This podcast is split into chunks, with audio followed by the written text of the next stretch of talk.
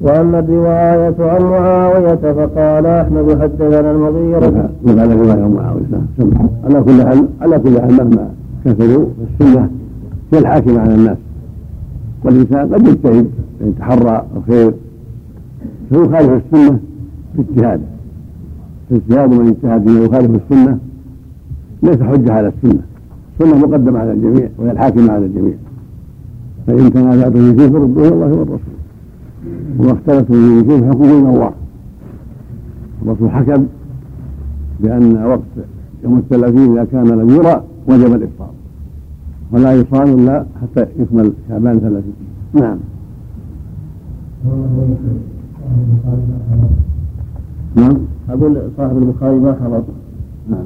وقراءة يعني في أحكام الصيام هتكون أنسب. الساعة دعوة. نعم عنده شوي بعد. نعم. وأما وأما الرواية عن معاوية فقال أحمد حدثنا المغيرة حدثنا سعيد حدثنا سعيد بن عبد العزيز قال حدثني مكحول ويونس بن ميسرة بن حلبس أن معاوية بن أبي سفيان كان يقول لا نصوم يوما من شعبان أحب إلي من أن أفطر يوما من رمضان. وأما الرواية عن عمرو بن العاص فقال أحمد حدثنا زيد بن الحباب أخبرنا ابن لهية عن عبد الله بن هبيرة عن عمرو بن العاص أنه كان يصوم اليوم الذي يشك فيه من رمضان. وأما الرواية عن أبي هريرة فقال حدثنا عبد الرحمن بن مهدي حدثنا معاوية بن صالح. فقال بس أين؟ الذي قبلها فقال أحمد. وأما الرواية عن أبي هريرة فقال حدثنا عبد الرحمن بن مهدي حدثنا معاوية بن صالح عن أبي مريم مولى أبي هريرة رضي الله عنه قال سمعت أبا هريرة يقول لا نتعجل في صوم رمضان بيوم أحب إلي من أن أتأخر، إني إذا تعجلت لم يفتني وإذا تأخرت فاتني. وأما الرواية عن عائشة رضي الله عنها فقال سعيد بن منصور حدثنا أبو عوانة عن يزيد بن الخميس عن الرسول الذي أتى عائشة في اليوم الذي يشك فيه من رمضان قال قالت عائشة لا نصوم يوما من شعبان أحب إلي من أن أفطر يوما من رمضان. وأما الرواية عن أسماء بنت أبي بكر رضي الله عنهما فقال سعيد أيضا حدثنا يعقوب بن عبد الرحمن عن هشام بن عروة عن فاطمة بنت المنذر قالت ما غم هلال رمضان إلا كانت أسماء متقدمة بيوم وتأمر بتقدمه.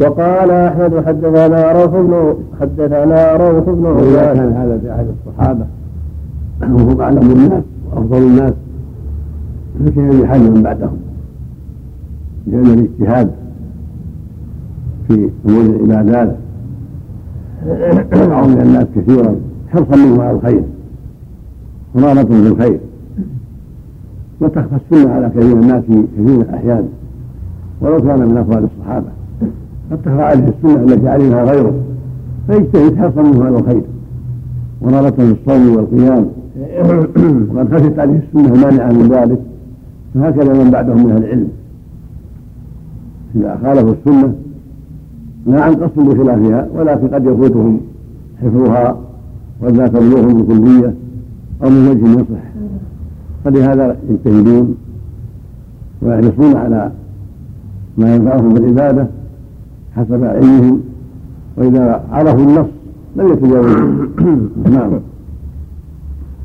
وقال أحمد حدثنا روح بن عباد عن حماد بن سلمة عن هشام وقال أحمد حدثنا روح بن عباد عبادة منها عباد خلط روح بن عبادة. نعم. فقال أحمد حدثنا روح بن عبادة عن حماد بن سلمة عن هشام بن عروة عن فاطمة عن أسماء أنها كانت تصوم اليوم الذي يشك فيه من رمضان. وكل ما ذكرنا وعن أحمد فمن مسائل الفضل بن زياد عنه، فقال في رواية أكرم: إذا كان في السماء سحابة أو علة أصبح صائما، وإن لم يكن في السماء علة أصبح مفطرا. وكذلك نقل عنه ابناه صالح وعبد الله والم...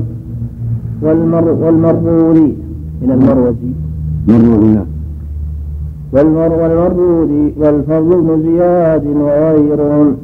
فالجواب من وجوه: أحدها يقال ليس فيما ذكرتم عن الصحابة أثر صالح صريح في وجوب صومه حتى يكون فعلهم مخالفا لهدي رسول الله صلى الله عليه وسلم، وإنما غاية المنقول عنهم صومه احتياطا. وقد صرح أنس رضي الله عنه بأنه إنما صامه كراهة للخلاف على الأمراء، ولهذا قال الإمام أحمد في رواية: الناس تبع للإمام في صومه وإفطاره. والنصوص التي حكيناها رسول الله صلى الله صلى الله عليه وسلم من فعله وقوله إنما تدل على أنه لا يجب صوم يوم الظلام، ولا تدل على تحريمه، فمن أفطره أخذ بالجواز، ومن صامه أخذ بالاحتياط. الثاني أن الصحابة كان بعضهم يصومه كما حكيتم.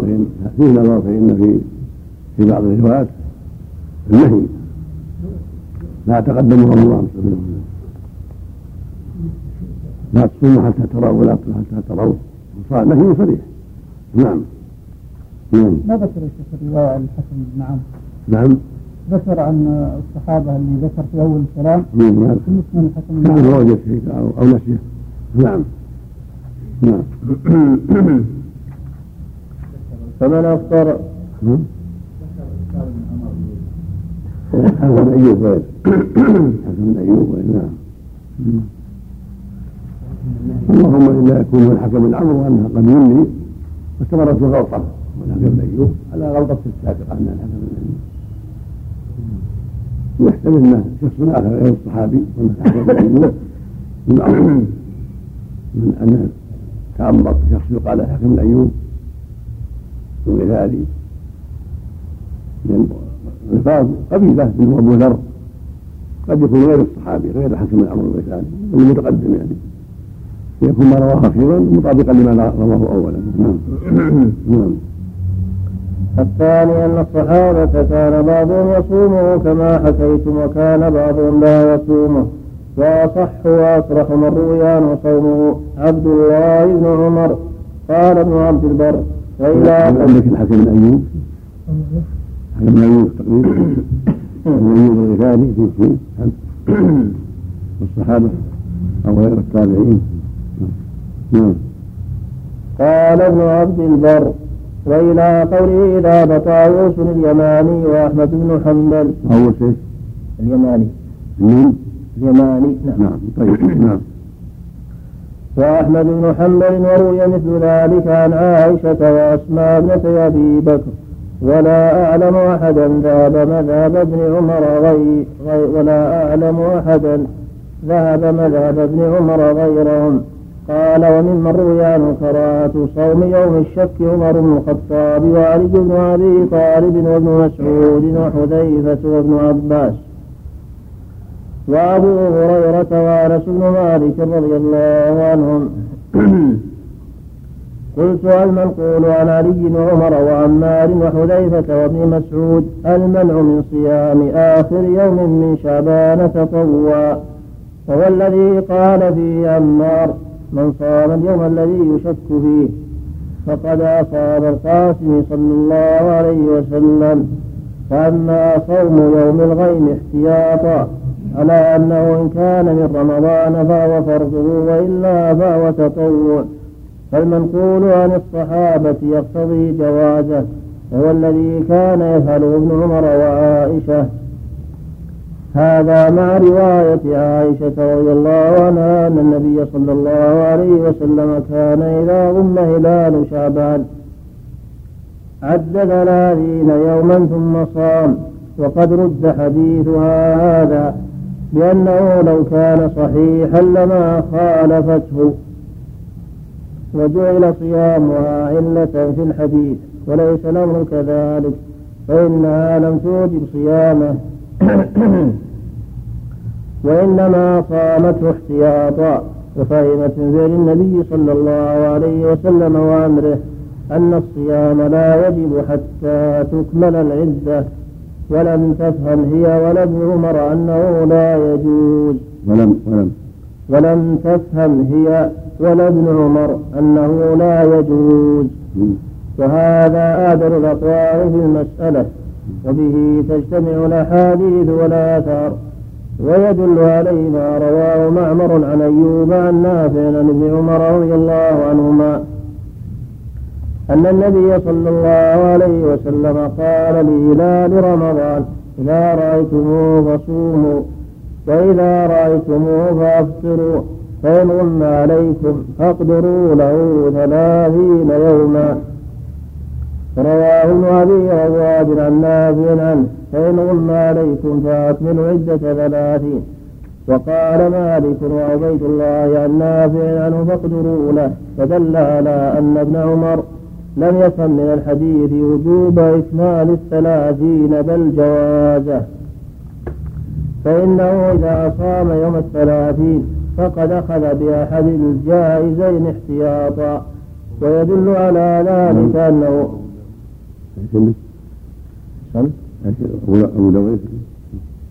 فقال مالك وعبيد الله النافع عنه: فاقدروا له.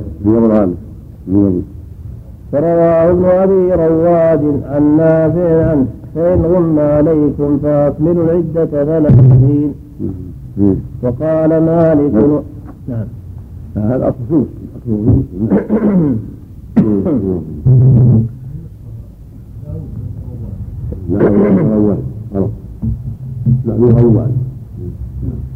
فإنه إذا قام فإنه إذا صام يوم الثلاثين فقد أخذ بأحد الجائزين احتياطا.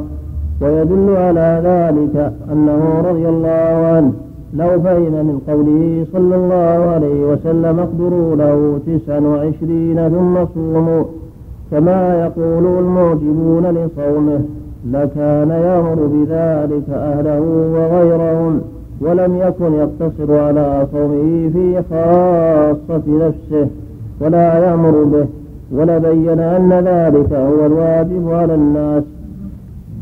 وكان ابن عباس رضي الله عنه لا يصومه، ويحتج بقوله صلى الله عليه وسلم: لا تصوموا حتى تروا الهلال، ولا تفطروا حتى تروه، فإن غم عليكم فأكملوا عدة ثلاثين. وذكر مالك في موطئه هذا بعد أن ذكر حديث ابن عمر، كأنه جعله مفسرا لحديث ابن عمر وقوله: فاقدروا له. وكان ابن عباس رضي الله عنهما يقول: عجبت ممن يتقدم الشهر بيوم أو يومين، وقد قال رسول الله صلى الله عليه وسلم: لا تقدموا رمضان بيوم ولا يومين، كأنه ينكر على ابن عمر. وقد صدق ابن عباس في هذا، إنه لعجب. وأحسن ما يثبت في ذلك أنهم مثل الرواية هم انتبهوا من الرواية، وإلا فهي صريحة في النهي ليس في الجواز، والمؤلف منها أعدل أعدل الأقوال من جواز الأمرين ليس بجيد، هذا ليس بجيد. والصواب أنه يمنع، لا يجوز أن يصام يوم التاسع ثم العشرين والثلاثين ولو كان غيما، لأنه صريح الأحاديث، هذا هو أصح أقوال أهل العلم وأولاها بالدليل. وفعل ابن عمر أو غير ابن عمر مما يخالف الدليل لا يجوز التأويل عليه، بل يعتذر عليه يعتذر عنه لأنه اجتهاد وتحري الخير، فالله يغفر له. لا يجوز ولا يجوز يترك ما روى لما رأى، لا يجوز ولا يجوز يترك ما روى لما رأى، والحجة فيما روى لا فيما رأى ولا فيما وقد روى معه جماعة آخرون ما يوافق روايته روى معه جماعة آخرون ما يوافق روايته للنهي عن رمي الشك. نعم يعني يقال بتحريمه لا بكم لا بالتحريمه. وكذلك كان هذا عمار من صام اليوم يشكره فقد عصى ابو قاسم نعم.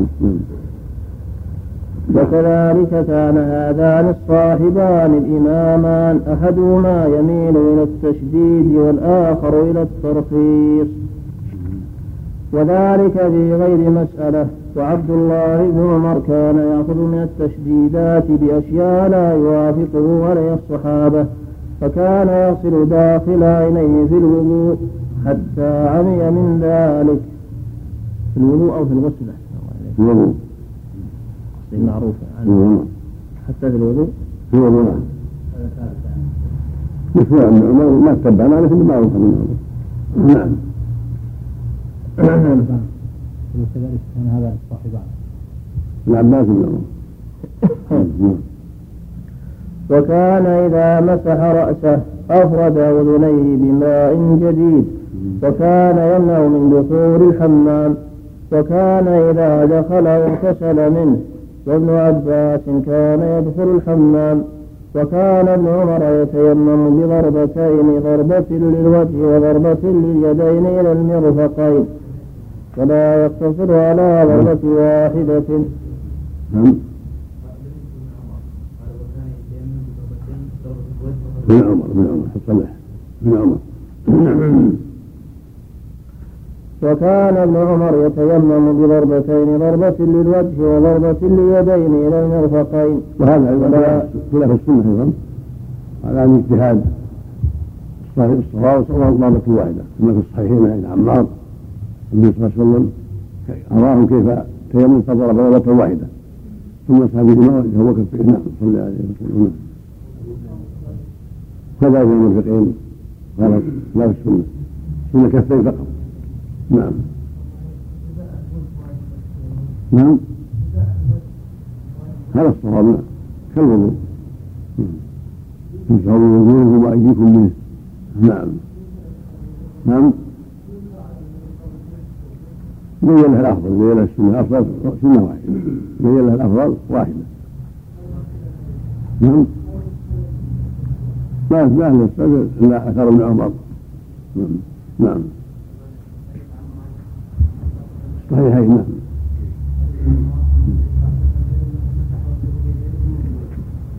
لا لا الرواية مثابهما وجهه وكفيه بعض الرواة صحيح مسعبهما وجهه وكفيه. نعم ولا يقتصر على ضربة واحدة ولا على الكفين.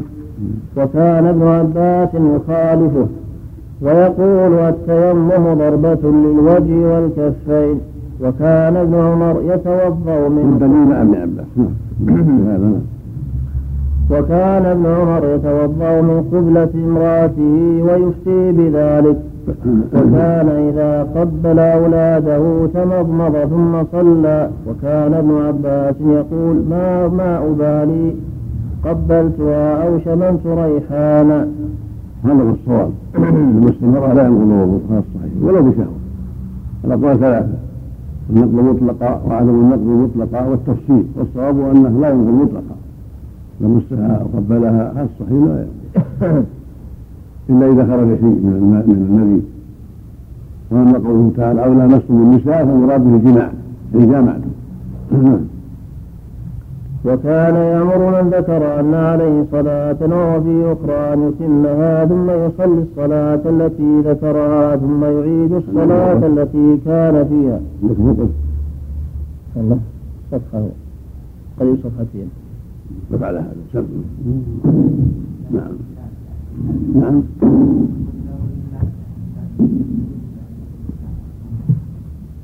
في خيار بين العلم من رأى أن يجب على العموم ظاهر الأحاديث لا يطمئن إلى صحة الرؤية ويجب على العموم إلى أن لكل أهل لها جمع من أهل العلم جمع من أهل العلم إلى أن لكل أهل بلد رؤيتهم حسب ما يكون ما يرى علماؤهم. لحديث ابن عباس أنه لما بلغ الشام وأهل الشام في الجمعة قال إن صمنا يوم السبت فنزال نصوم حتى نرى الهلال أو مثل الثلاثين رواه مسلم. فأخذ بهذا جمع من العلم قالوا لكل أهل البلد رؤيتهم لكل أهل البلد كما عادتنا في البلدان وقالوا له وجاهته، ولكن نصح منها أن أن الرؤية العموم إذا اطمأن الناس إلى صحة الرؤية، لأن الرسول عمم قد صوم رؤيته والمراد بالأمة خاطب الأمة كلها عليه الصلاة والسلام. إذا اطمأنت الدولة والمسلمون في أي مكان إلا أن الرؤية الصحيحة وأن أهلها مأمونون صوموا صاموا رؤيتهم. نعم نعم ما أقول بكتاه مطالب لكن لا يؤثر في الرؤية. نعم نعم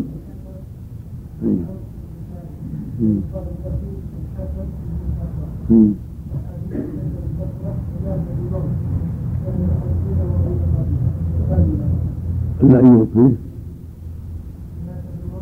الحكم من أيوب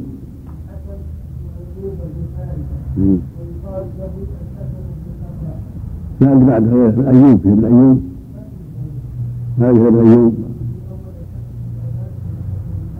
ما في أيوب. نعم نعم نعم نعم من بدأ المسلمين في المواجهة حصل لعيد الصلاة لا يعيد المستقبل إذا حصل المستقبل وإن عاد احتياط حصل إن شاء الله إن عاد احتياط حصل. نعم بسم الله الرحمن الرحيم الحمد لله رب العالمين والصلاة والسلام على أشرف الأنبياء والمرسلين نبينا محمد وعلى آله وأصحابه أجمعين. قال الإمام ابن القيم رحمه الله تعالى وكان يأمر من ذكر أن عليه صلاة وهو في أخرى أن يتمها ثم يصلي الصلاة التي ذكرها ثم يعيد الصلاة التي كان فيها. وكان وكان يأمر من ذكر أن عليه صلاة وهو في أخرى أن يتمها. هذا ابن عمر وابن عباس ابن عمر وابن عباس يقول وكذلك كان هذان الصاحبان الإمامان أحدهما يميل إلى التشديد والآخر إلى الترخيص وذلك في غير مسألة. هذا في أخبار ابن عمر وكان ابن عمر نعم وكان يأمر من ذكر أن عليه صلاة وهو في أخرى يتمها ثم يصلي الصلاة التي ذكرها ثم يعيد الصلاة التي كان فيها يعني حتى يتم الترتيب. نعم وروى أبو يعلى المصري في ذلك حديثا مرفوعا في مسنده والصواب أنه موقوف على ابن عمر. قال البيهقي وقد روي عن ابن عمر مرفوعا ولا يصح. قال وقد روي عن ابن عباس مرفوعا ولا يصح. والمقصود أن عبد الله بن عمر كان يسلك طريق التشديد والاحتياط. وقد روى معمر عن أيوب عن نافع عنه أنه كان إذا أدرك مع الإمام ركعة أضاف إليها أخرى فإذا فرغ من صلاته سجد سجدتي السهو. وقد روى معمر عن أيوب عن نافع عنه أنه كان إذا أدرك مع الإمام ركعة أضاف إليها أخرى فإذا فرغ من صلاته سجد سجدتي السهو. قال الزهري ولا أعلم أحدا فعله غيره. قلت وكأن هذا السجود لما حصل له من الجلوس عقيب الركعة وإنما محله عقيب الشفع. يعني متابعة الإمام إذا أدرك ركعة يسمع الإمام في الأخيرة فيها جلوس زائد تأول رضي الله عنه سجدة السهو لهذا الجلوس الزائد الذي جلسه مع الإمام، ولكنه ليس بسهو إنما جلس متابعة الإمام. لهذا الذي عليه عامة أهل العلم أنه لا يشرع له السجود ليس بسهو جلس من أجل متابعة الإمام. نعم الله يسلمك صواب في المسألة الأولى من ذكر أن عليه الصلاة والسلام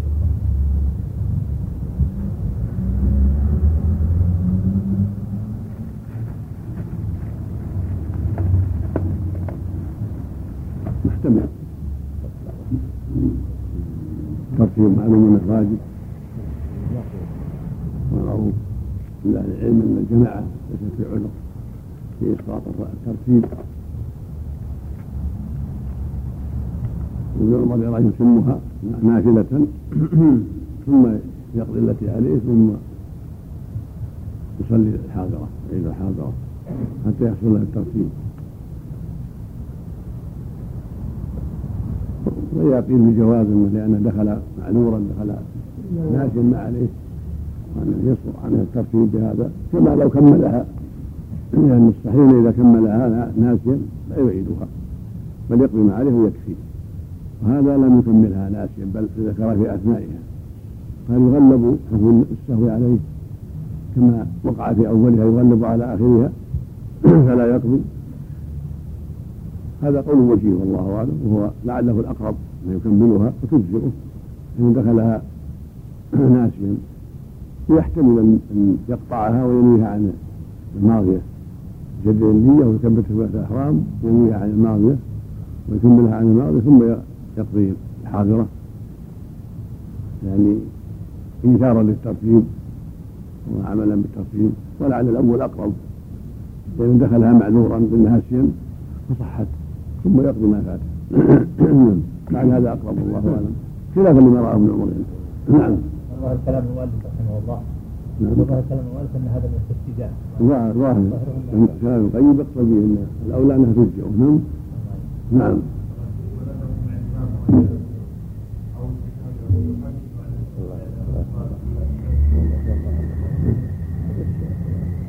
الظاهر يكتفي بتحيات الصلاه على النبي صلى الله عليه وسلم لانها ذكر والدعاء يكون في الشهر الأخير، ولو دعا متابعة ما في شيء ما نعلم عليه شيئا، لكن لو اقتصر على تكرار التحيات والصلاة على النبي صلى الله عليه وسلم لأن هذا هو محل التحيات والصلاة على النبي صلى الله عليه وسلم متابعة، ويخلي الدعاء في الشهر الأخير الذي يأتي به أخيرا لأنه محله لعل هذا يكون أقرب منه والأمر واسع.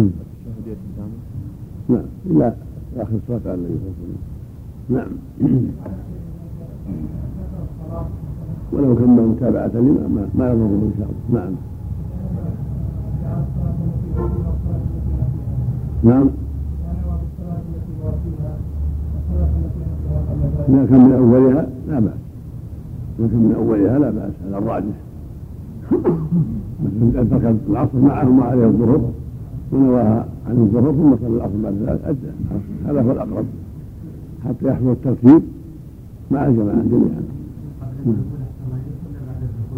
قبل الدخول. نعم نعم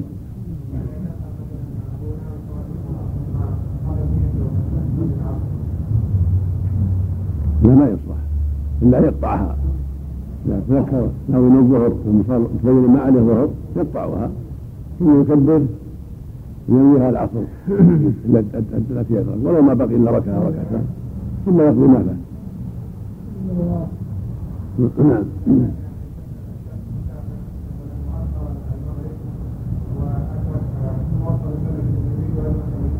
نعم رفع الصوت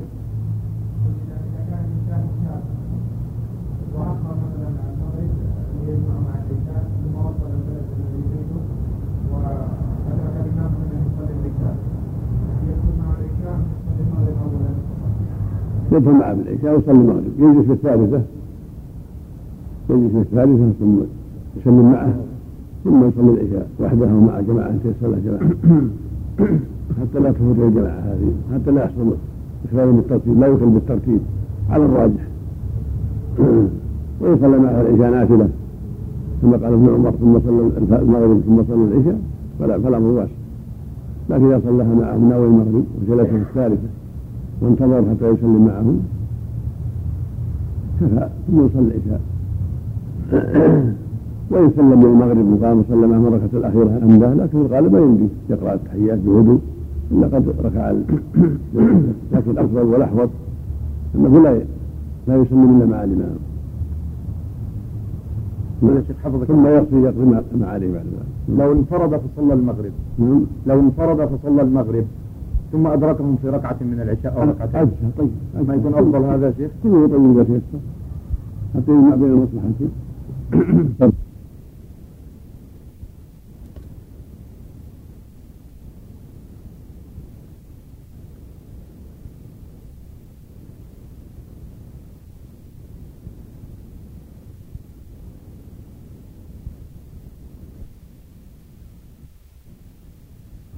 حتى يجمع بين المصلحتين.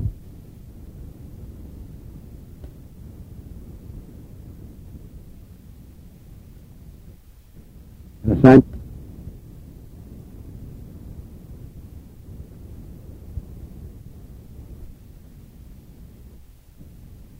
في تفصيل صحيحة أصح من هذا، حمد علي بن حكيم هذا مختلف فيه، وثبت في الصحيحين من عمر أنه كان إذا غيم كان غيم صام أصبح صائما، وإذا كانت السنة مصفية أصبح مفطرا. المحفوظ عن ابن عمر هو التفرقة بين الإغماء والصحو، فيصوم مع الإغماء في يوم الثلاثين احتياطا ويفطر في الصحو، والصواب أنه لا يصوم أبدا لا في الإغماء ولا في الصحو، هذا هو الصواب هو الحق، بل يحرم صومه لأن الرسول عليه السلام نهى عن ذلك، ولا تصوموا حتى تروا الهلال ولا تطوا حتى تروا الهلال، فإن غم عليكم فاقدروا له ثلاثين، فإن غم عليكم لا تكون عدة، فإن غم عليكم لا تكون عدة سنة ثلاثين. الفرق كلها واضحة صريحة في المنع. هنا هذا ما في الصحيحين عن أبي هريرة رضي الله عنه أن النبي صلى الله عليه وسلم قال: لا تقدموا رمضان بصوم ولا يومين، إن رجل كان يصوم الصوم فليصوم.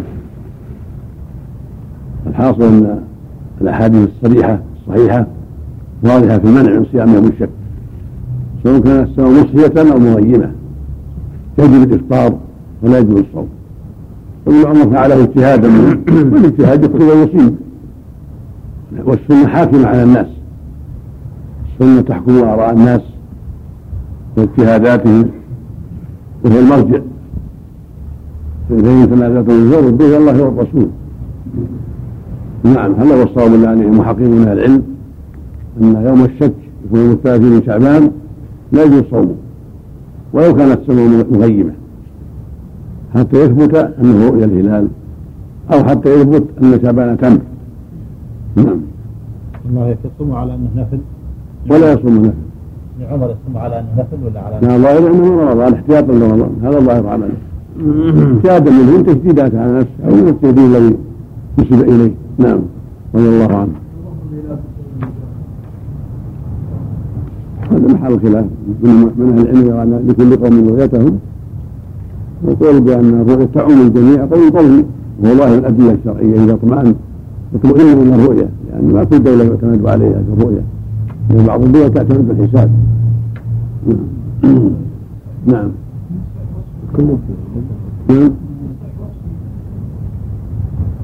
نعم. فيما كذب فيه. نعم. نعم. فقد صح عن ابن عمر رضي الله عنهما أنه قال: لا يتقدمن الشهر منكم أحد. وصح عنه صلى الله عليه وسلم أنه قال: صوموا لرؤية الهلال وأفطروا لرؤيته، فإن غم عليكم فعدوا ثلاثين يوما. وكذلك قال علي بن أبي طالب رضي الله عنه: إذا رأيتم الهلال فصوموا لرؤيته، وإذا رأيتموه فأفطروا، فإن غم عليكم فأكملوا العدة. وقال ابن مسعود رضي الله عنه: فإن غم عليكم فردوا ثلاثين يوما.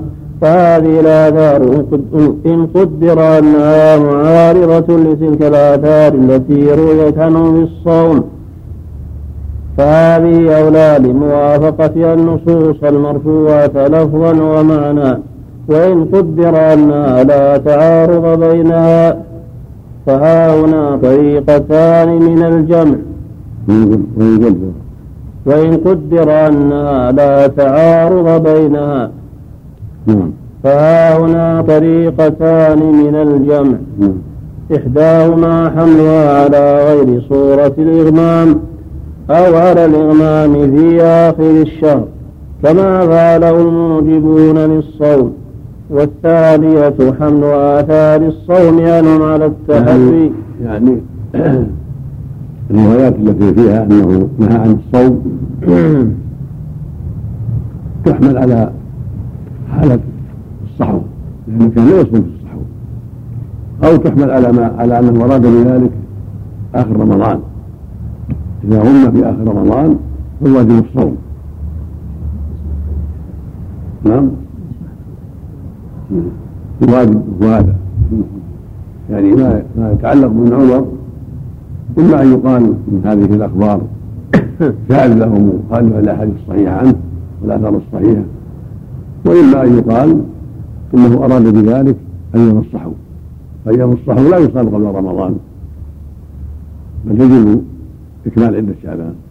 وبكل حال فهو رأي منه رضي الله عنه، والصواب أن يوم الشك لا يصام مطلقا ولو كان غيما، على المسلمين أن يفطروا آخر شعبان حتى يثبت الهلال أو يثبت أن شعبان كمل ثلاثين، هذا هو المعتمد والحق. نعم.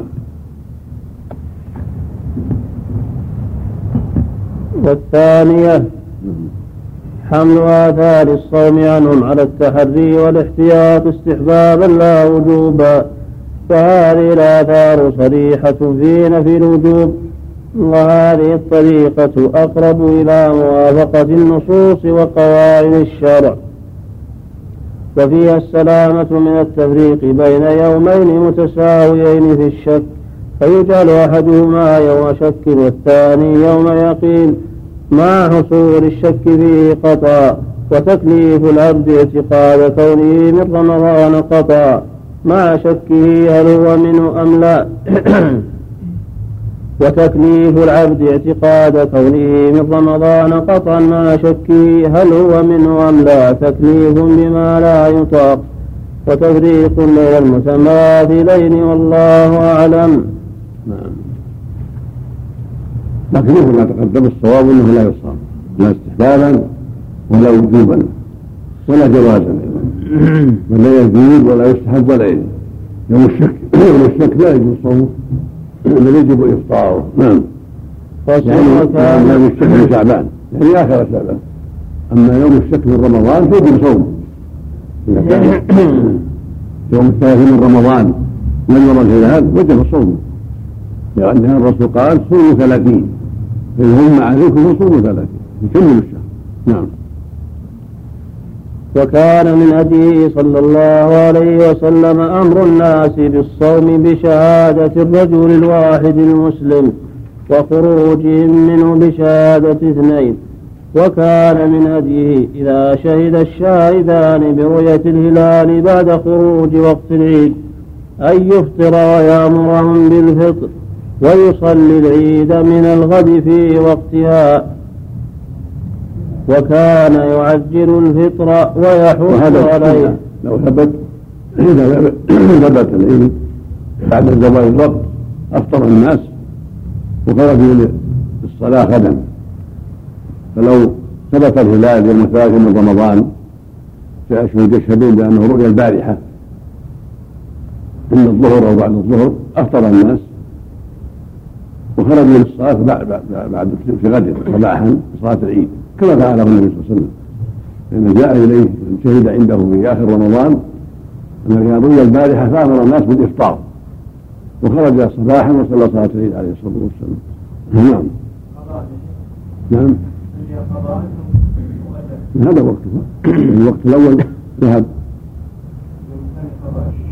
سمى قضاء ولا أداء ما يضر كلها، هذه اصطلاحية أو اصطلاحية ما ما لها تعلق بالأحكام، سمى قضاء وداء أو اصطلاحية. نعم. إذا جنبت ست صلى صباحا صلوا، وما جنبت صيح وخلى الظهر لا، إذا كان ينبيه يؤجل. نعم. لا بد منه. نعم. فإذا شهدان فصلوا وأفطروا. نعم. أما التسامح في الدخول وشهد واحد ينفقه في الدخول عمل منه.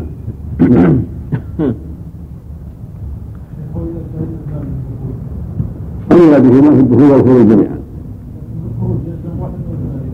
لا يكفر اللي رأوه يكفر كمل الثلاثين ورؤية الشاهدين. نعم. وكان يعجل الفطر ويحض عليه ويتسحر ويحث على السحور ويؤخره ويراغب في تأخيره. هذه السنة تعجيل الإفطار وتأخير السحور السنة، كما قال النبي صلى الله عليه وسلم الناس بخير ما عجلوا الفطر السنة أن يعجل الفطور بلغابة الشمس، والسنة يؤخر السحور في آخر الليل، لأنه أنشط المؤمن وأقوال على الصيام، وهو موافق بفعل النبي عليه الصلاة والسلام. والسحور سنة مؤكدة، تسحروه إن السحور بركة، صلى الله عليه وسلم.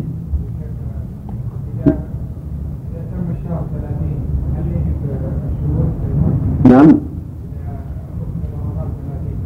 إذا ثبت بدخول الاثنين كفى، ما يحتاج شيء من آخره.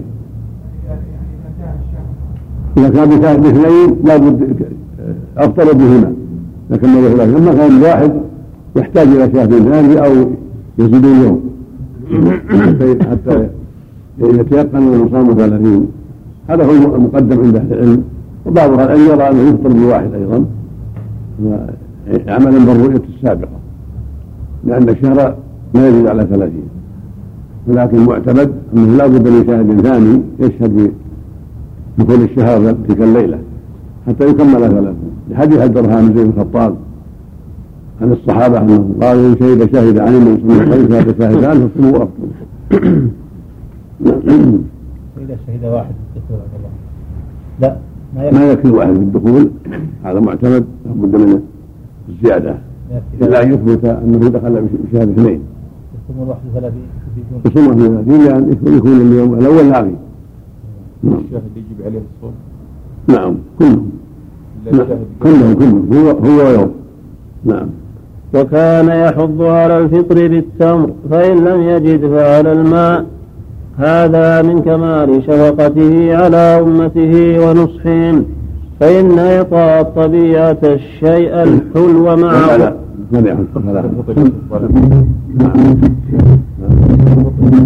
صوم عن الناس بارك الله، الصوم والتصوم ولا شهد يصوم عن الناس. نعم. بسم الله الرحمن الرحيم. تقدم معنا في صفحة ثلاثة وأربعين نعم تقدم في صفحة ثلاثة وأربعين في صفحة فقال الوليد بن مسلم أخبرنا ثوبان عن أبيه أخبرنا ثوبان عن أبيه صواب صوابها الوليد بن مسلم يقول أخبرنا ثوبان عن أبيه عن مكحول، يكون صوابها شيخ بالمراجعة هو ابن ثوبان عن أبيه، وهو عبد الرحمن بن ثابت بن ثوبان. نعم. الوليد بن مسلم يقول في صفحة ثلاثة وأربعين أخبرنا ثوبان عن أبيه، أشكلت علينا المرة الماضية، فصوابها أن تكون أخبرنا ابن ثوبان عن أبيه وهو عبد الرحمن بن ثابت بن ثوبان عن أبيه، فإنه يروي عن مكحول، والوليد بن مسلم يروي عن عبد الرحمن بن ثابت. وين وجدته؟ هذا صح هذا مستقيم. أي نعم. وين وجدته؟ بمراجعة الرجال. لا الشيخ شيخ الوليد. أي نعم في شيخ الوليد عبد الرحمن بن ثابت بن ثوبان، وابن ثوبان قال الصواب هنا هذا هو الصحيح، ما لنا الراوي ثوبان عن أبيه ما لنا ثوبان عن أبيه. يقول أبوه يروي عن مكحول، قال أبو مسهر أعلى أصحاب مكحول سليمان بن مسهر. لا أعلى من ثوبان حط له هناك. نعم. من رواه هناك؟ من رواه هناك؟ هنا يقول عن أحمد بن حنبل. رواه أحمد إيش؟ يقول وكيف خالفه إمام أهل السنة والحديث الحديث والسنة أحمد بن حنبل، ونحن نوجدكم أقوال هؤلاء مسندة. فأما عمر بن الخطاب رضي الله عنه كان يحض على الفطر بالتمر فإن لم يجد فعلى الماء، هذا من كمال شفقته على أمته ونصحهم، فإن يطاع الطبيعة الشيء الحلو معه. لا لا لا صوم عن الناس بارك الله، الصوم والتصوم ولا شهد يصوم عن الناس. نعم. بسم الله الرحمن الرحيم. تقدم معنا في صفحة ثلاثة وأربعين نعم تقدم في صفحة ثلاثة وأربعين في صفحة فقال الوليد بن مسلم أخبرنا ثوبان عن أبيه أخبرنا ثوبان عن أبيه صواب صوابها الوليد بن مسلم يقول أخبرنا ثوبان عن أبيه عن مكحول، يكون صوابها شيخ بالمراجعة هو ابن ثوبان عن أبيه وهو عبد الرحمن بن ثابت بن ثوبان. نعم. الوليد بن مسلم يقول في صفحة ثلاثة وأربعين أخبرنا ثوبان عن أبيه، أشكلت علينا المرة الماضية، فصوابها أن تكون أخبرنا ابن ثوبان عن أبيه وهو عبد الرحمن بن ثابت بن ثوبان عن أبيه، فإنه يروي عن مكحول، والوليد بن مسلم يروي عن عبد الرحمن بن ثابت. وين وجدته؟ هذا صح هذا مستقيم. أي نعم. وين وجدته؟ بمراجعة الرجال. لا الشيخ شيخ الوليد. أي نعم في شيخ الوليد عبد الرحمن بن ثابت بن ثوبان، وابن ثوبان قال الصواب هنا هذا في الصحيح ما نعلم الله ثوبان عن أبيه ما نعلم ثوبان عن أبيه. يقول وأبوه يروي عن مكحول قال أبو مسهر أعلى أصحاب مكحول سليمان بن مسهر. لا لا إلا أبو ثوبان حط على هناك. نعم من رواه هناك من رواه هناك هنا يقول عن أحمد بن حنبل رواه أحمد إيش يقول وكيف خالفه إمام أهل السنة والحديث الحديث والسنة أحمد بن حنبل ونحن نوجدكم أقوال هؤلاء مسندة. فأما عمر بن الخطاب رضي الله عنه فقال الوليد بن مسلم أخبرنا ثوبان عن أبيه عن مكحول. وين لقى من هذا؟ ذكره الكلام هذا اللي ذكره ابن القيم ابن القيم لكن ما عزاه من عزاه ما عزاه لأحد ما عزاه لأحد هنا هذا هم مدي هو المؤلف الوليد المسلم ولا مؤلف من شيء ما عندي خبر عنه. يراجع المسند لعله المسند وعلق عليه لعله أخبرنا به ثوبان عن أبيه علق على هذا على محل هذا. نعم كل واحد يعرف موقف دراسه في هذه الليلة تتأخر إلى بعد العيد إن شاء الله يمكن يعرف الموقف اللي وقف عليه يرسمه. نعم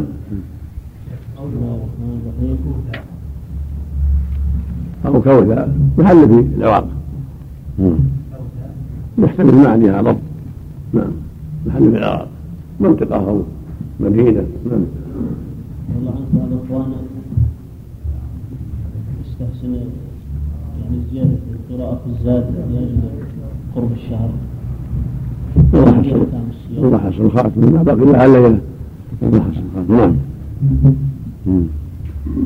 نعم بسم الله الرحمن الرحيم الحمد لله رب العالمين مما نوى صيام يوم القيامة. نعم مما نوى احتسابه وشهر مسلم. نعم نعم الحمد لله رب العالمين والصلاة والسلام على أشرف الأنبياء والمرسلين نبينا محمد وعلى آله وأصحابه أجمعين. قال الإمام ابن القيم رحمه الله تعالى وكان يحث على الفطر بالتمر فإن لم يجدها على الماء. هذا من كمال شفقته على أمته ونصحهم فإن إعطاء طبيعة الشيء الحلو مع قلوب المعدة أدى إلى قبوله وانتفاع القوى به ولا سيما القوة الباصرة فإنها تقوى به. وحلاوة المدينة التمر ومرباهم عليه وهو عندهم قوت وأدم ورطبه فاكهة. وأما الماء فإن الكبد يحصل لها بالصوم نوع يبس فإذا رطبت بالماء كمل انتفاعها بالغذاء بعده. نعم وأما الماء فإن الكبد يحصل لها بالصوم نوع يبس فإذا رطبت بالماء كمل انتفاعها بالغذاء بعده. ولهذا فإذا, فإذا, فإذا رطبت بالماء كمل انتفاعها بالغذاء بعده. نعم وهذا من الحكم والشريعة كلها حكم. الشريعة الإسلامية كلها حكم كلها على مبنيها الحكم والأسرار والفوائد العظيمة لأنها من حكيم عليم إن ربك حكيم عليم هي تشريع من حكيم عليم وتظهر الحكمة للناس وقد تخفى. ومما يظهر مسألة الفطور على التمر والرطب والماء للصائم إن المناسبة فيه واضحة الحلو تقبله الطبيعة وتحبه الطبيعة وله صلة بها وشيء قوية والصائم خالي الجوف فيكون انتفاعه بالتمر والرطب أكثر من غيره وهو شيء نافع مفيد بلا مضرة. ولهذا شرع الله تعالى الرطب إذا تيسر فإن من يتيسر اطلع على التمر فإن من يتيسر اطلع على الماء كما أخبر أنس رضي الله عنه أنه كان يفطر على رطبات فإن من يفعل على تمرات فإن من يفعل على الماء. فهذه سلمان بن عامر ضبي من يوسف قال إذا قال حفر أحدهم يفطر على ماء على تمر فإن من يدفع على ماء فإنه طهور ويذكر ابن القيم رحمه الله ان له ايضا صله بتقويه البصر وان الحلو ولا سيما على خلو المعده له صله قويه بافاده البصر. هذا شيء يعلم من الطب والتجارب. نعم نعم نعم نعم هو مخير على حسب التيسير.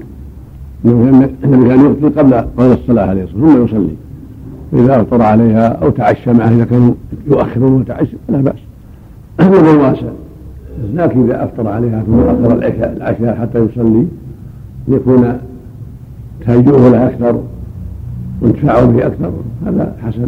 كما هو عرف كثير من الناس، بعض الناس يفطر ويتعشى جميعا ثم يصلي، فالأمر في هذا واسع. نعم.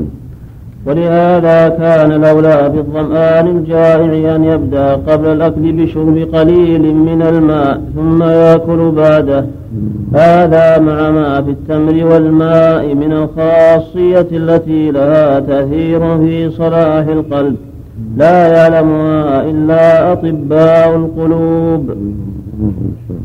فصل. وكان صلى الله عليه وسلم يفطر قبل أن يصلي، وكان فطره على رطبات إن وجدها، فإن لم يجدها فعلى تمرات، فإن لم يجد فعلى حشوات مما.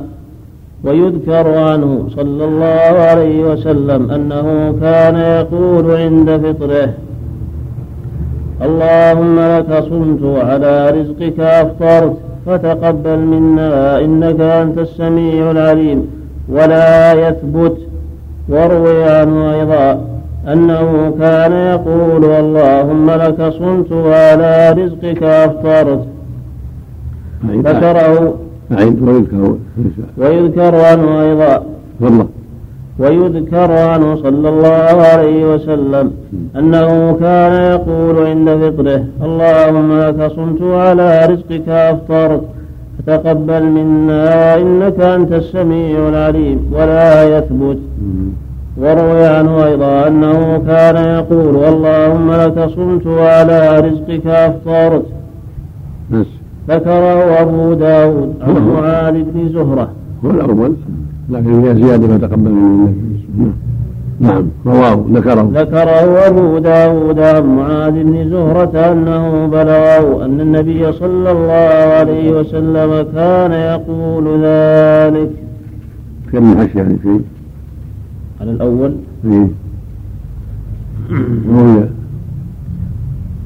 رواه ابن السني في عمل اليوم والليلة، وفي سنده عبد الملك بن هارون بن عنترة، وعفه أحمد والدارقطني، وقال يحيى كذاب، وقال أبو حاتم متروك ذاهب الحديث، وقال ابن حبان يضع الحديث. وعلى الثاني أخرجه أبو داود وابن السني ومعاذ بن زهرة، تابعي لم يوثقه غير ابن حبان فهو مرسل. وروي عنه أنه انتهى وروي عنه أنه كان يقول إذا أفطر: ذاب الظمأ وابتلت العروق وثبت الأجر إن شاء الله تعالى. ذكره أبو داود من حديث الحسين بن واقد عن مروان بن سالم المقفع عن ابن عمر. ذكره ذكره أبو داود من حديث الحسين بن واقد عن مروان بن سالم المقفع عن ابن عمر. المقنع بعده. نعم انتهى.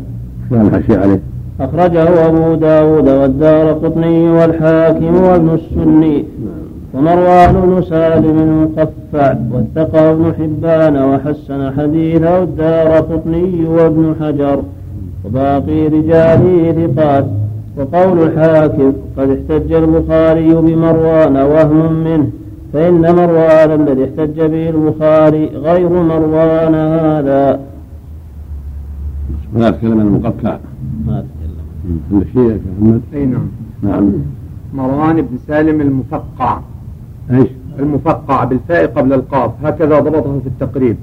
مفقع بالفاء بالفاء قبل القاف، جميع مقفع، وفي الخلاصة عكسه، وفي التهذيب هكذا أيضا مقفع بالقاف قبل الفاء، ومضبوطة أيضا ضبط كما عند الشافعي. نعم، المفقع والمقفع. ولا ولا فيها مقنع؟ لا، ليس بالنون أبدا، بالفاء قبل القاف أو تقديم القاف على الفاء. ماشي. نعم. في الخلاصة والتهذيب مقفع، ضبط التقريب المقفع المقفع بالفاء قبل، نعم مفقع، والخلاصة والتهذيب بالقاف قبل الفاء. يحطوا في نسخة المقفع عندهم مقنع عندهم، هكذا ضبطه يا شيخ في الأسماء وفي في الألقاب، وضعه في ترتيب القاف أيضا حتى في التهذيب في التقريب، في ترتيب القاف وبعدها الفاء في الأنساب أو في الألقاب.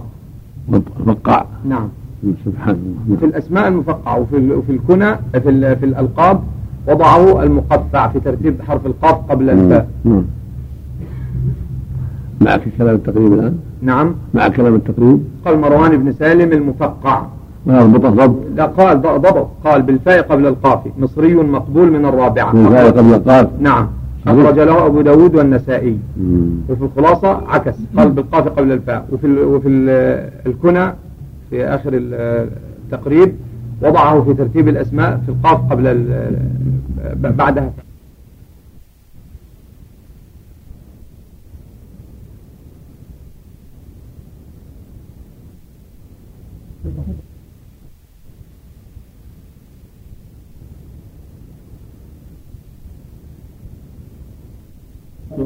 من حديث عبد الله بن عمرو بن العاص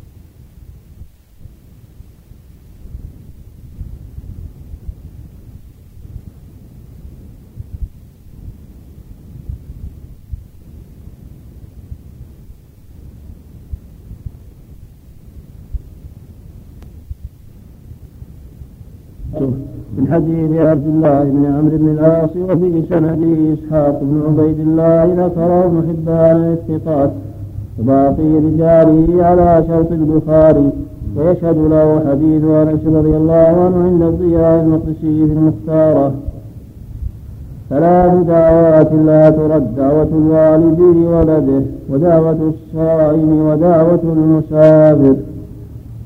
وحديث أبي هريرة عند الترمذي وابن ماجه بلفظ: ثلاث لا ترد دعوتهم. ثلاث أو ثلاثة؟ نعم. ثلاثة. ثلاثة. ثلاثة لا ترد دعوتهم: الصائم حين يفطر، والإمام العادل، ودعوة المظلوم. وصححه ابن حبان وحسنه الحافظ ابن حجر. حين يفطر تمام. حين يفطر. الصائم حين يفطر. نعم. بدو جاءت هذا وهذا. دعوة الصائم مطلقة، وحين يفطر هي جناها الص. نعم. نعم. قبل الإفطار أو أثناءه أو بعده؟ عند الإفطار حين. نعم. نعم. نعم. لا فضل الله تعالى، فضل الله تعالى فرض، هذا فرض من أفراد حال الصائم. نعم. نعم.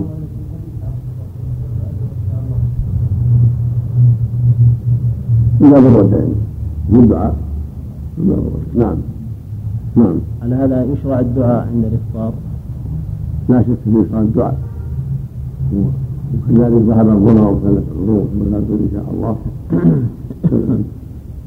وهذا يوضع الذي يقع عنه: اللهم لك الصمت، لكن صادقا أنه صام لله. وعنده يقول: هذا نرجو من الله أن يستجيب دعوته وتقبل مني، يتوسل إليه لأنه صام لأجله، يتوسل بالأعمال الصالحات أمر معروف السنة. نعم. القرآن أيضا. نعم. نعم. كلهم مستحب، ما فيها ما فيها إلا متأكد التسمية، التسمية المتأكدة عند الأكل والشرب. نعم. وإذا زاد على ما يخدعه خير إلى خير. نعم. وصح عنه أنه قال: إذا أقبل الليل من هاهنا وأدبر النهار من هاهنا فقد أفطر الصائم. وبشر بأنه قد أفطر حكما وإن لم ينوه، ولأنه قد دخل وقت فطره فأصبح وأمسى. ونهى الصائم يعني عن الرغد يعني مضى حكم الصيام، إذا غابت الشمس فقد مضى حكم الصيام، ولهذا في اللفظ الآخر إذا أقبل ليلها هنا وأدبر النهار منها هنا وغربت الشمس فقد أفطر الصائم، يعني يسافر بعد ليس بحكم الصوم، لكن لو فعلها جاهز إلى السحاب من باب التقوي على العبادة، إذا رأى ذلك في مصلحته جاز له ذلك إلى السحاب، ولأن الصوم انتهى من غروب الشمس. ونهى الصائم عن الرفث والصخب والسباب وجواب السباب، فأمره أن يقول لمن سابه إني صائم، فقيل يقوله بلسانه وهو أظهر، وقيل بقلبه تذكيرا لنفسه بالصوم، وقيل يقوله في الفرض بلسانه، وفي التطوع في نفسه لأنه أبعد عن الرياء. والأول أظهر في الجميع، الصائم في الجميع فرضه النفس في اللسان، يعني لا يليق به أن أجيبك، لأن الصائم والصائم مطلوب منه سهلة صومها إلى يوم الرفث، فأنا أنزه لساني أن أجيبك على سبابك، وإن كان القصاص جائزا لكن أنا أنزه صومي عن ذلك. نعم نعم بسم الله الرحمن الرحيم، بسم الله الرحمن الرحيم، وإذا قال بسم الله كفى إن شاء الله، من كملها فهو أكمل. فصل. وسافر رسول الله صلى الله عليه وسلم في رمضان فصام وأفطر.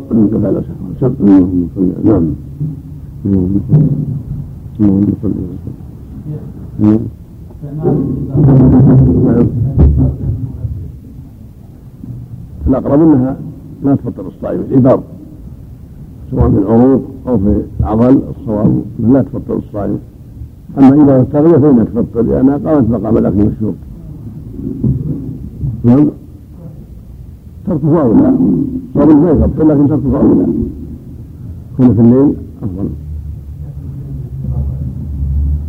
أما تحليل الشيء قليل يعفى عنه إن شاء الله، أما السحب الشيء قليل لسعة المرضى إذا إذا قضى أحوط، لا أشبه بالحجامة في كثير، إذا قضى فهو أحوط أو تيسر تأخير الليل فهو أحوط. نعم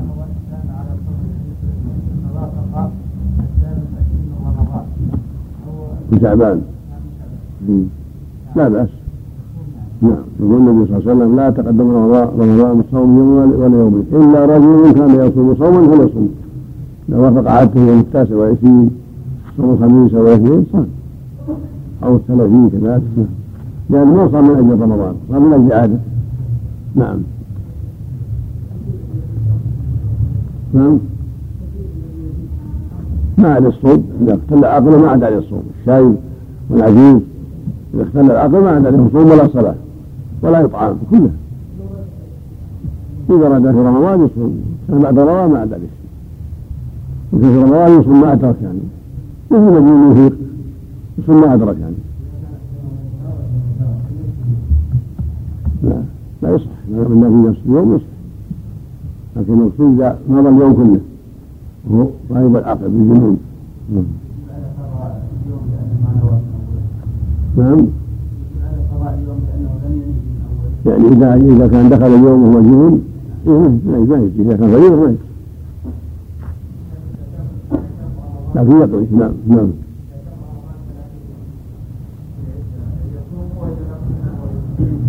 إذا كان دخل بنكبة شعبان أو بشاهد شاهدين أفطروا، إذا صاموا بأغنيان أكملوا شعبان ثلاثين أو بشاهدين بأوله أفطروا بشمال الثلاثين ولا مروا ولا يشوال ولا مروا، لأنهم على أساس متين يجب لهم فطر.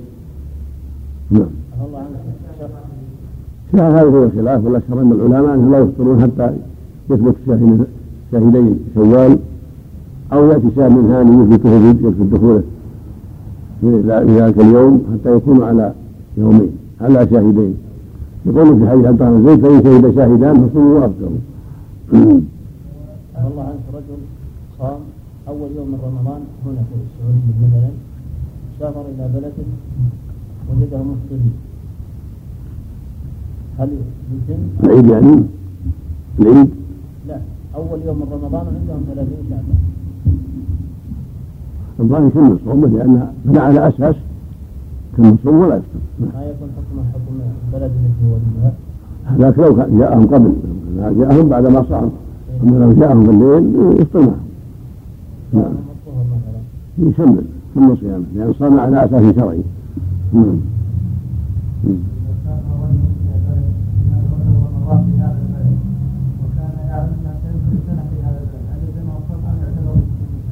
لا يصوم. نعم. يقضي عليه الصلاة والتوبة والاستغفار. نعم. نعم. وقعت الحلقة المتقدمة بتاريخ السادس والعشرين من شهر شعبان لعام تسعة وأربعمائة وألف من هجرة المصطفى عليه أفضل الصلاة وأتم التسليم، مع تحيات أبي أحمد محمد بن رفيق العجمي مسجله ومعده وجامعه، وفق الله الجميع لما يحبه ويرضاه. الحمد لله رب العالمين، والصلاة والسلام على أشرف الأنبياء والمرسلين نبينا محمد وعلى آله وأصحابه أجمعين. قال الإمام ابن القيم رحمه الله تعالى: فصل. وسافر رسول الله صلى الله عليه وسلم في رمضان فصام وأفطر، وخير الصحابة بين الأمرين، وكان يأمرهم بالفطر إذا دنوا من عدوهم ليتقووا على قتاله، فلو اتفق مثل هذا في الحضر وكان في الفطر قوة لهم على لقاء عدوهم فهل لهم الفطر؟ فيه قولان أصحهما دليلا أصحهما دليلا أن لهم ذلك، وهو اختيار ابن تيمية، وبه أفتى العساكر الإسلامية لما لقوا العدو بظاهر دمشق، ولا ريب أن الفطر لذلك أولى من الفطر لمجرد السفر، بل إباحة الفطر للمسافر تنبيه على إباحته في هذه الحالة، فإنها أحق بجوازه، لأن القوة هناك تختص بالمسافر، والقوة هنا له وللمسلمين، ولأن مشقة الجهاد أعظم من مشقة السفر، ولأن المصلحة عظيمة عظيمة وجمع إذا وقعت في رمضان صار الحرب بلد على حدود البلد وليس في السفر، يعني جاء العدو وهاجم البلاد وحاصرها أو دنا منها، هذا الجيش الإسلامي بالفطر يتقوى على قتال الأعداء، وليس له ذلك لأنه ليس بالمسافر. أحتاجه من هذا العلم بأن له الفطر ليتقوى على قتال العدو، لأنه محتاج إلى ذلك أعظم من حاجة المسافر وأعظم من حاجة بعض المروى وأعظم من حاجة المرضع والحامل في الفطر، وفطره لمصلحة العامة لمصلحة المسلمين هو أولى. ولهذا قال صلى الله عليه وسلم للناس يوم فتح مكة لما دنا من مكة قال لهم: أفطروا فإن الفطر أطوالكم. وبلغه أن بعض الناس أبى فقال: أولئك العصاة أولئك العصاة، فعلل بأنهم أقوالهم في جهة عدوهم، ما قال لأنكم مسافرون، قال لن ينفطر أقوالكم، فدل ذلك على جواز الفطر للمطعمين عند الحاجة إليه في الجهاد وقتال العدو. وإذا كان من أراد أن يوقظ إنسان، لو أن إنسان أراد أن يوقظ إنسان من غرق أو من حرق أو من سبع ولم يستطع إلا بالفطر أفطر ليوقظ أخاه، فإنقاذ المسلمين من عدوهم، فإنقاذ حوزة المسلمين وبيضتهم من ذلك بالفطر أولى وأولى. ولهذا أفتى أبو العباس بن تيمية العساكر الإسلامية في دمشق بالفطر لقتال التتر. نعم. نعم. هو أظهر وأقوى، لأن الرسول قال الذين أبوا أولئك العصاة. نعم أظهر الوجود. ولأن المصلحة الحاصلة بالفطر للمجاهد أعظم من المصلحة بفطر المسافر، ولأن الله تعالى قال وأعدوا لهم ما استطعتم من قوة، والفطر عند اللقاء من أعظم أسباب القوة.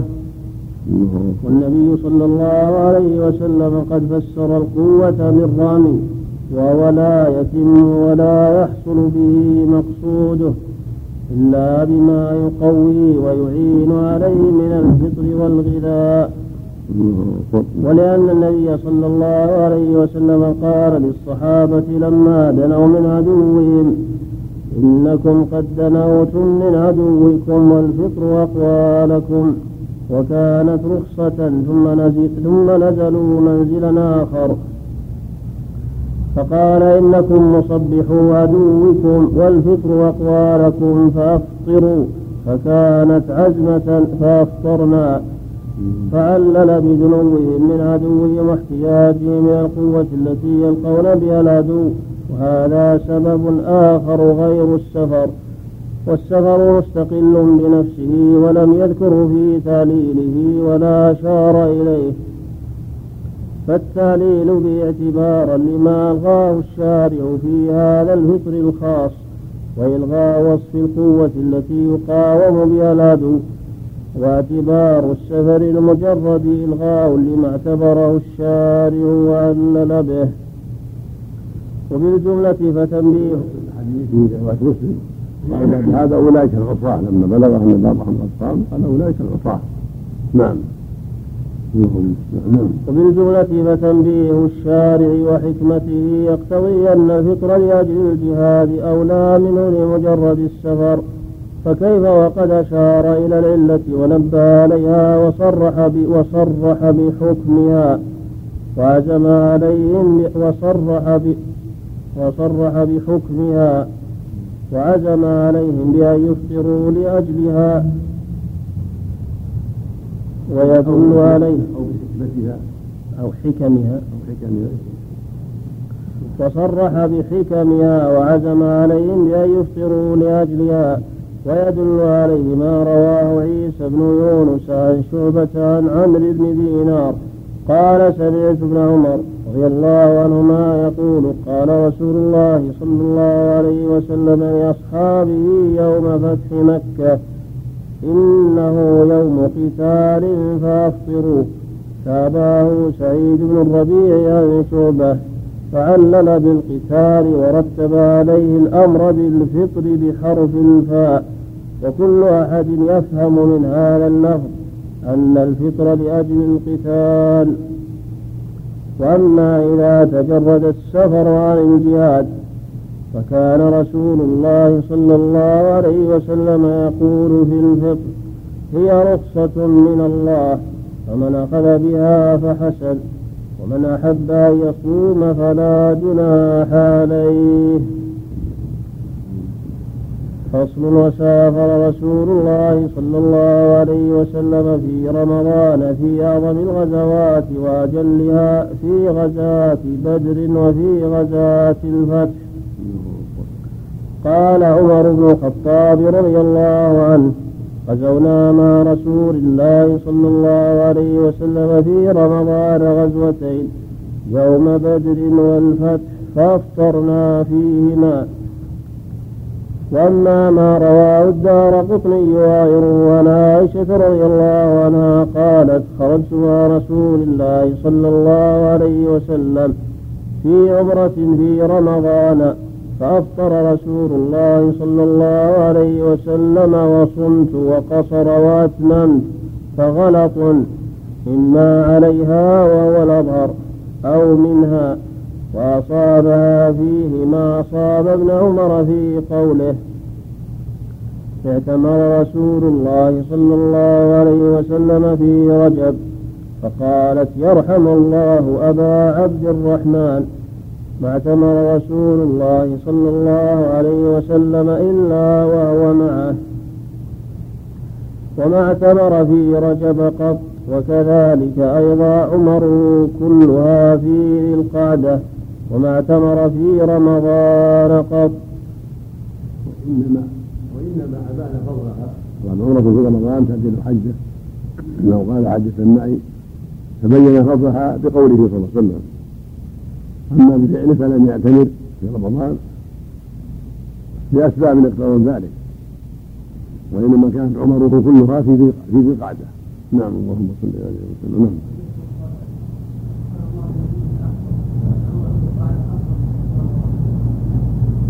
صرح النبي صلى الله عليه وسلم بما يخالف ذلك عمره في رمضان تعجل حجه قوله مقدم قوله صيح وعمره في ذي القعدة للأسباب اقتضت ذلك.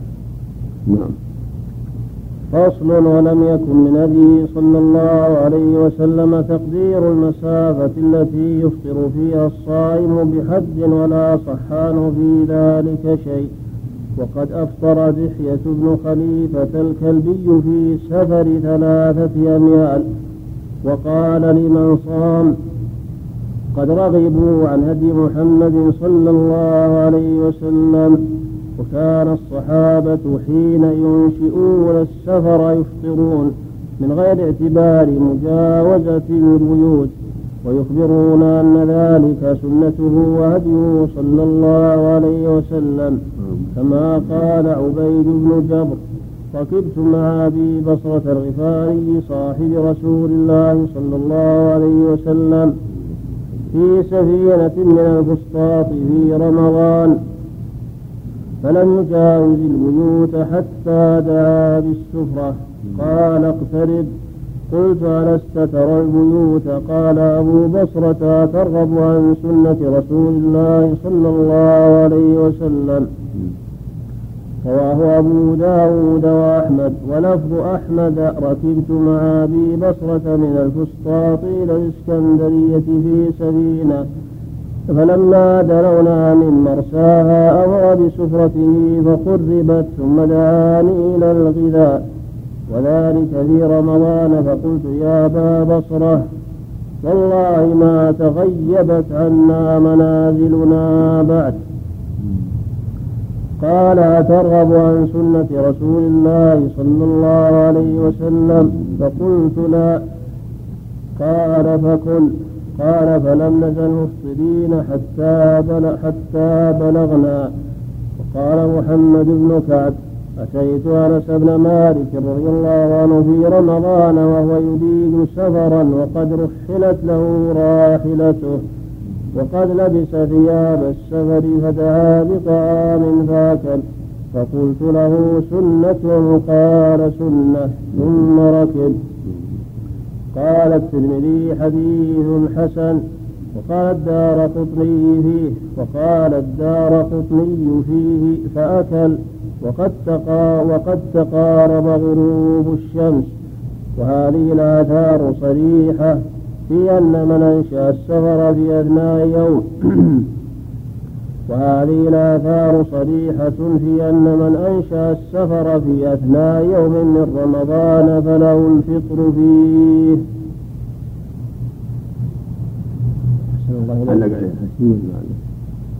على الأخير. نعم على أثر يحيى بن خليفة.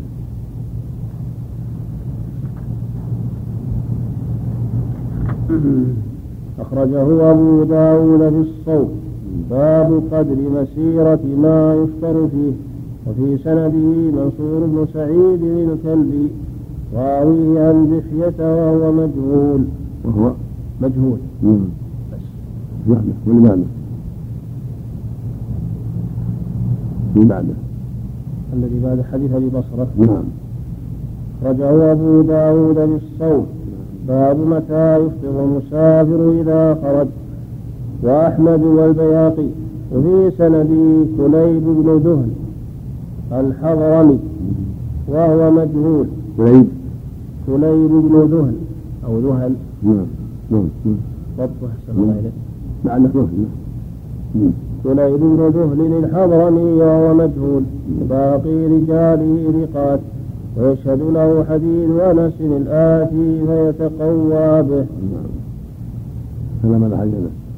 أخرجه الترمذي في الصوت. باب من أكل ثم خرج يريد سفرا. والدارقطني والبيهقي وإسناده قوي وحسنه الترمذي وغير واحد. ويشهد له حديث أبي بصرة المتقدم وحديث دحية بن خليفة عند أبي داود وأحمد. وقد تقدم أيضا وهو حسن في الشواهد. هذا فيه نظر، لأن هذه الآثار فيها أولا ما تقدم من الرجلين في حديث أنس نظر، لأن في رواية اختلاف النبي صلى الله عليه وسلم عزم على السفر في حجة الوداع وصلى بهم الظهر أربعا في المدينة، ثم ركب وأتى إلى الحليفة وصلى بها العصر ركعتين ولم يصلي الظهر اثنتين وهو في المدينة، قد عزم على السفر صلى أربعا ثم ركب إلى مكة وصلى من الحليفة ركعتين. وهو لا يسمى مسافرا إلا إذا غادر البلد وخرج منها، ما دام البلد ليس بمسافر. فالأظهر والأقوى أنه لا يقصر ولا يقصر حتى يغادر البلد. رواية من يصح على استكرار البيوت، الرؤيا لا تمر، رؤية البيوت لا تمر، إنما الذي يمنع وجوده بين البيوت. نعم، هذا محل نظر، مثل هذه محل نظر يحتاج إلى مزيد عناية. نعم نعم إذا كان خارج البلد لا بأس. نعم، إذا كان مطار خارج البلد أو خيم خارج البلد يفطرون، لأنه غادر البلد مسافرا. نعم، محل نظر أيضا، ما يسمى سفر ثلاثة أيام، ما يسمى سفر، والمعروف أن الصحابة يوم وليلة سفر. نعم نعم أقرب والأظهر أنه يمشي، زال المعنى أو زال مبيح للرسل، مثل لو أصبح الناس مصطلين على أنه من شعبان ثم جاءت البينة على أنه من رمضان أنفسه. نعم. السلام عليكم. حديث أبي بصرة يعني قوله في البحر ما يكون يعني حكم في شيء من الاختلاف، يكون في البحر أيضا السفر، قد باشر السفر غادر البلد. نعم نعم. وهذه الآثار صريحة في أن من, من أنشأ السفر في أثناء يوم من رمضان فله الفطر فيه. نعم، إذا غادر البلد. نعم، ولو أنه أنشأه في رمضان في اليوم في النهار، إذا غادر البلد أفضل من ذلك الجو، لا حرج، وإن شاء أكمل أكمل الصوم. نعم. قول من قال إنها نعم. قول من قال إنه يجب عليه أن يكمل الصيام لا لا، لأنه ابتدأ ولا لا ما يجب، لأنه يجب هذا الوجب، مثل لو أصاب المرء في آخر النهار جاز له. نعم نعم نعم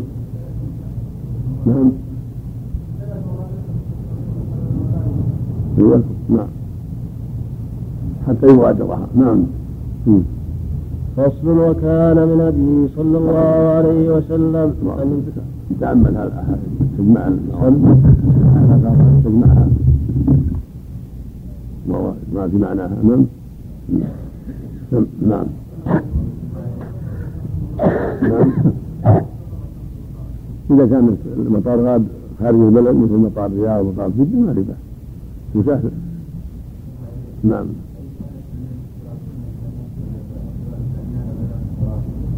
هذا فيه كلام من أهل العلم، المراد يعني إذا خرج غادر البلد حتى عداه إلى ثلاثة أيام، المحتمل هذا، وإنه ما يسمى سفر إذا كان ثلاثة أيام ولا ثلاثة فراسة، لأنها قريبة ما تعد سفر عرفا، حملها كثير على مراد يعني إنه إذا غادرها وفارقها ثلاثة أيام مثل في الحليفة فرصة واحد ثلاثة أيام. نعم.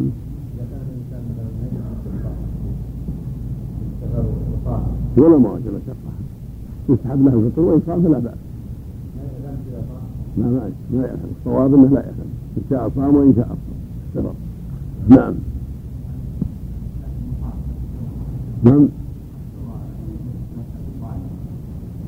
ولو ولو لا العصر عدم الإلغاء. نعم نعم الحمد لله رب العالمين، والصلاة والسلام على أشرف الأنبياء والمرسلين نبينا محمد وعلى آله وأصحابه أجمعين.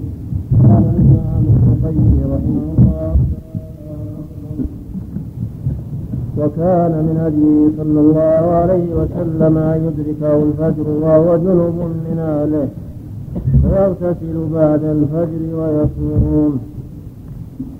وكان يقبل بعض أزواجه وهو صائم في رمضان. هذا قد يشتد على بعض الناس، يظن أنه يخل بالصوم، وقد وسع الله في ذلك، فإذا جامع الرجل أهله في الليل ثم اشتغل بالسحور ولم يغتسل حتى طلع الفجر فلا يضره له.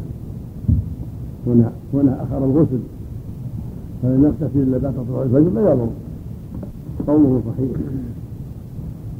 ولهذا أخبرت عائشة وأم سلمة رضي الله عنهما أن النبي صلى الله عليه وسلم يدركه الفجر جنوبا ثم يغتسل ويصوم عليه الصلاة.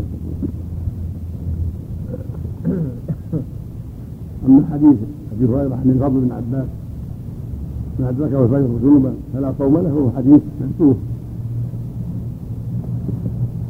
كان هذا في أول الإسلام ثم نسخ. استقرت الشريعة على أن تأخير الغسل لا يضر. نعم. وكان يقبل بعض أزواجه وهو صائم في رمضان، وشبه قبلة الصائم بالمضمضة بالماء. وأما ما رواه أبو داود عن سعيد بن يحيى عن عائشة رضي الله عنها أن النبي صلى الله عليه وسلم كان يقبلها وهو صائم ويرص لسانها، فهذا الحديث قد اختلف فيه، فضعفه طائفة بمصر بمصر هذا وهو مختلف فيه. من قال ذا العلم هنا مصدع مصدع عندكم ماشي؟ لا حفظا بس، ومصدع أبو يحيى المعرقد عمرو بن يحيى. نعم. قال الثاني جائر جائر جائر عن الطريق مصدع أبو يحيى هنا. نعم. وأما ما رواه أبو داود عن مصدع بن يحيى عن عائشة رضي الله عنها أن النبي صلى الله عليه وسلم كان يقبلها وهو صائم ويمص لسانها، فهذا الحديث قد اختلف فيه، وضعفه طائفة بمصدع هذا وهو مختلف فيه. قال السعدي زائغ جائر عن الطريق، وحسنه طائفة وقالوا هو ثقة صدوق روى له مسلم في صحيحه. وفي إسناده محمد بن دينار الصاحي البصري مختلف فيه أيضا. قال يحيى ضعيف وفي رواية عنه ليس به بأس، وقال غيره صدوق. وقال ابن عدي قوله ويمص لسانها لا يقوله إلا محمد بن دينار وهو الذي رواه. وفي إسناده أيضا سعد بن أوس مختلف فيه أيضا. قال يحيى بصري ضعيف وقال غيره ثقة، وذكر ابن حبان في الثقات.